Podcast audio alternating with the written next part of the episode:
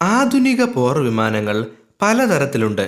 വ്യോമ മേഖലകളെ വരുതിയിലാക്കുന്ന air superiority ഫൈറ്ററുകൾ ഭൗമ ലക്ഷ്യങ്ങളെ നേരിടുന്ന ഗ്രൗണ്ട് അറ്റാക്ക് ഫൈറ്ററുകൾ കരസൈന്യത്തിന്റെ നീക്കങ്ങളിൽ പിന്തുണ നൽകുന്ന ക്ലോസ് എയർ സപ്പോർട്ട് ഫൈറ്ററുകൾ എയർ സുപ്പീരിയോറിറ്റി ഫൈറ്ററുകളുടെയും ഗ്രൗണ്ട് അറ്റാക്ക് ഫൈറ്ററുകളുടെയും ദൗത്യങ്ങൾ പലതും ഒരേ സമയം നിർവഹിക്കാവുന്ന മൾട്ടി റോൾ കോമ്പാക്ട് ഫൈറ്ററുകൾ ഇലക്ട്രോണിക് വാർഫെയർ ഫൈറ്ററുകൾ തുടങ്ങിയവയൊക്കെ വിവിധ തരം പോർ വിമാനങ്ങളാണ്. പോർ വിമാനങ്ങളുടെ കൂട്ടത്തിൽ മറ്റ് പോർ വിമാനങ്ങളെ എതിരിടാൻ വേണ്ടി നിർമ്മിച്ചവയുമുണ്ട്.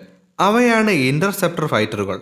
കഴിവുകളുടെയും ഭാരത്തിന്റെയും അടിസ്ഥാനത്തിൽ ഇന്റർസെപ്റ്ററുകളെ ഷോർട്ട് റേഞ്ച് ഇന്റർസെപ്റ്ററുകൾ എന്നും ലോങ് റേഞ്ച് ഇന്റർസെപ്റ്ററുകൾ എന്നും തരംതിരിക്കാം. ശബ്ദവേഗതയുടെ രണ്ട് മടങ്ങിന് മുകളിൽ പരമാവധി വേഗത ഉയർന്ന വേഗത്തിൽ ഉയരത്തിലെത്താനുള്ള കഴിവ് ഹ്രസ്വദൂര മധ്യദൂര എയർ ടു എയർ മിസൈലുകൾ വഹിക്കാനുള്ള കഴിവ് എന്നിവയാണ് ഒരു ഇന്റർസെപ്റ്ററിന്റെ പ്രത്യേകതകൾ. ഈ സവിശേഷതകൾ മാത്രം മുൻനിർത്തി അറുപതുകളിലും എഴുപതുകളിലും നിർമ്മിക്കപ്പെട്ട ഇന്റർസെപ്റ്ററുകളാണ് സോവിയറ്റ് യൂണിയന്റെ Sukhoi fifteen MiG twenty five അമേരിക്കയുടെ എഫ് നൂറ്റിയാറ് എഫ് ഫിഫ്റ്റീൻ എ തുടങ്ങിയ ഇന്റർസെപ്റ്ററുകൾ അൻപതുകളിൽ നിർമ്മിക്കപ്പെട്ട സോവിയറ്റ് യൂണിയന്റെ മിഗ് ട്വന്റി വണ്ണും അമേരിക്കയുടെ എഫ് നൂറ്റിനാലും ഷോർട്ട് റേഞ്ച് ഇന്റർസെപ്റ്ററുകളാണ് ഇതിൽ മിഗ് ട്വന്റി വൺ ഇപ്പോഴും പല രാജ്യങ്ങളുടെയും വ്യോമസേനയിൽ നിലവിലുണ്ട്.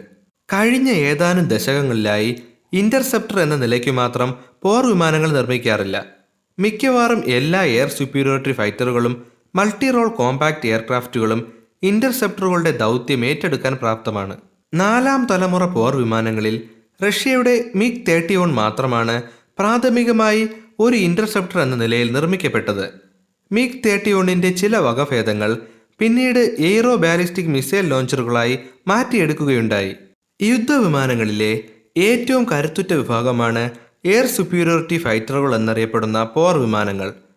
എന്താണ് എയർ സുപ്പീരിയോറിറ്റി ഫൈറ്ററുകൾ എന്നതിന് ഇപ്പോഴും കൃത്യമായ ഒരു നിർവചനമില്ല.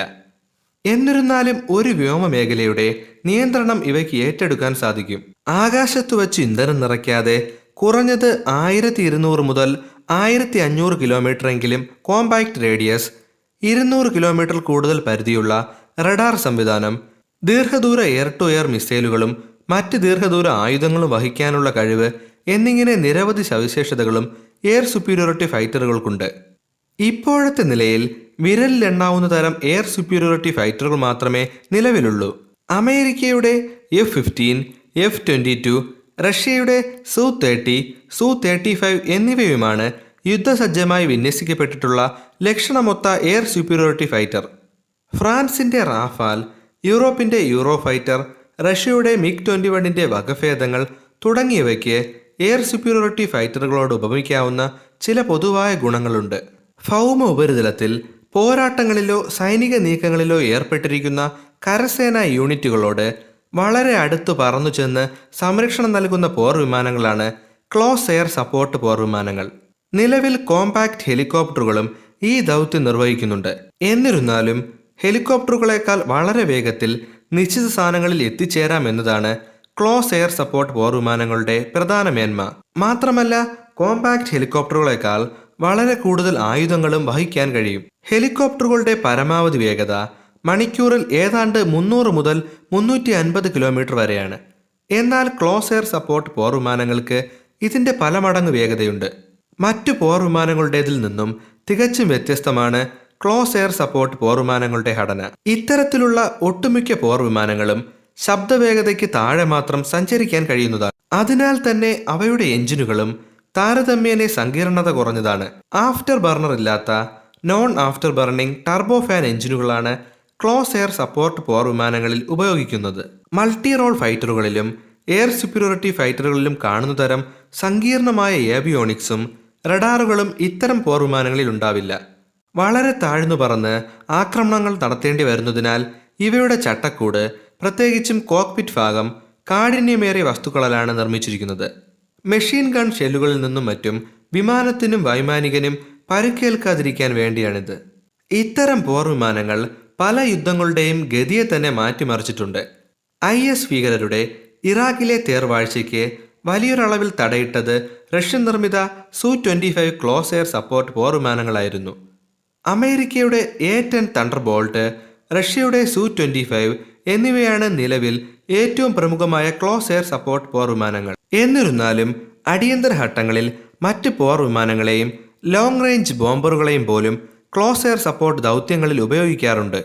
നുഴഞ്ഞുകയറ്റക്കാർക്കെതിരെയും ഭീകരപ്രവർത്തകർക്കെതിരെയും ഉപയോഗിക്കാൻ വേണ്ടി രൂപകൽപ്പന ചെയ്ത ടർബോ പ്രോപ്പ് എഞ്ചിനുകൾ ഉപയോഗിക്കുന്ന ക്ലോസ് എയർ സപ്പോർട്ട് പോർ വിമാനങ്ങളുമുണ്ട്. അവയെ സാധാരണയായി കൗണ്ടർ ഇൻസർജൻസി എയർക്രാഫ്റ്റുകൾ എന്നാണ് വിളിക്കുന്നത്. ബ്രസീലിയൻ നിർമ്മിതമായ ഇ എം പി മുന്നൂറ്റി പതിനാല് സൂപ്പർ ടുക്കാനോ വളരെ പ്രസിദ്ധമായ ഒരു കൗണ്ടർ ഇൻസർജൻസി പോർ വിമാനമാണ്. വളരെ ദൂരം പറന്നു ചെന്ന് ഭൗമ ലക്ഷ്യങ്ങളെ തകർക്കുക എന്ന ലക്ഷ്യത്തോടെ നിർമ്മിക്കുന്ന പോർ വിമാനങ്ങളാണ് ഗ്രൗണ്ട് അറ്റാക്ക് ഫൈറ്ററുകൾ.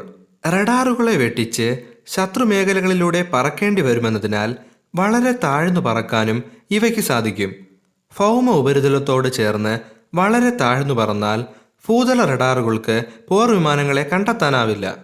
രണ്ടാം ലോക മഹായുദ്ധത്തിൽ സമാന രീതിയിലുള്ള സൈനിക നീക്കങ്ങൾക്കായി മീഡിയം ബോംബറുകളെയോ ഡൈവ് ബോംബറുകളെയാണ് ഉപയോഗിച്ചിരുന്നത്.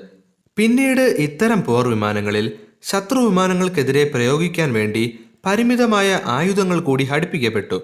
അങ്ങനെയാണ് അവയ്ക്ക് ഗ്രൗണ്ട് അറ്റാക്ക് ഫൈറ്ററുകൾ എന്ന പേര് ലഭിച്ചത്.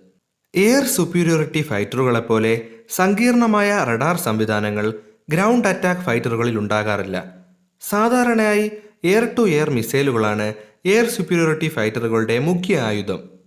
അവ വളരെ പരിമിതമായ അളവിലെ എയർ ടു സർഫസ് മിസൈലുകളോ ബോംബുകളോ വഹിക്കാറുള്ളൂ. എന്നാൽ ഗ്രൗണ്ട് അറ്റാക്ക് ഫൈറ്ററുകളുടെ കാര്യത്തിൽ ആയുധങ്ങളുടെ വിന്യാസം വ്യത്യസ്തമാണ്. എയർ ടു ഗ്രൗണ്ട് മിസൈലുകളും റോക്കറ്റുകളും ഗൈഡഡ് അൺഗൈഡഡ് ബോംബുകളുമാണ് ഗ്രൗണ്ട് അറ്റാക്ക് ഫൈറ്ററുകളുടെ പ്രധാന ആയുധങ്ങൾ.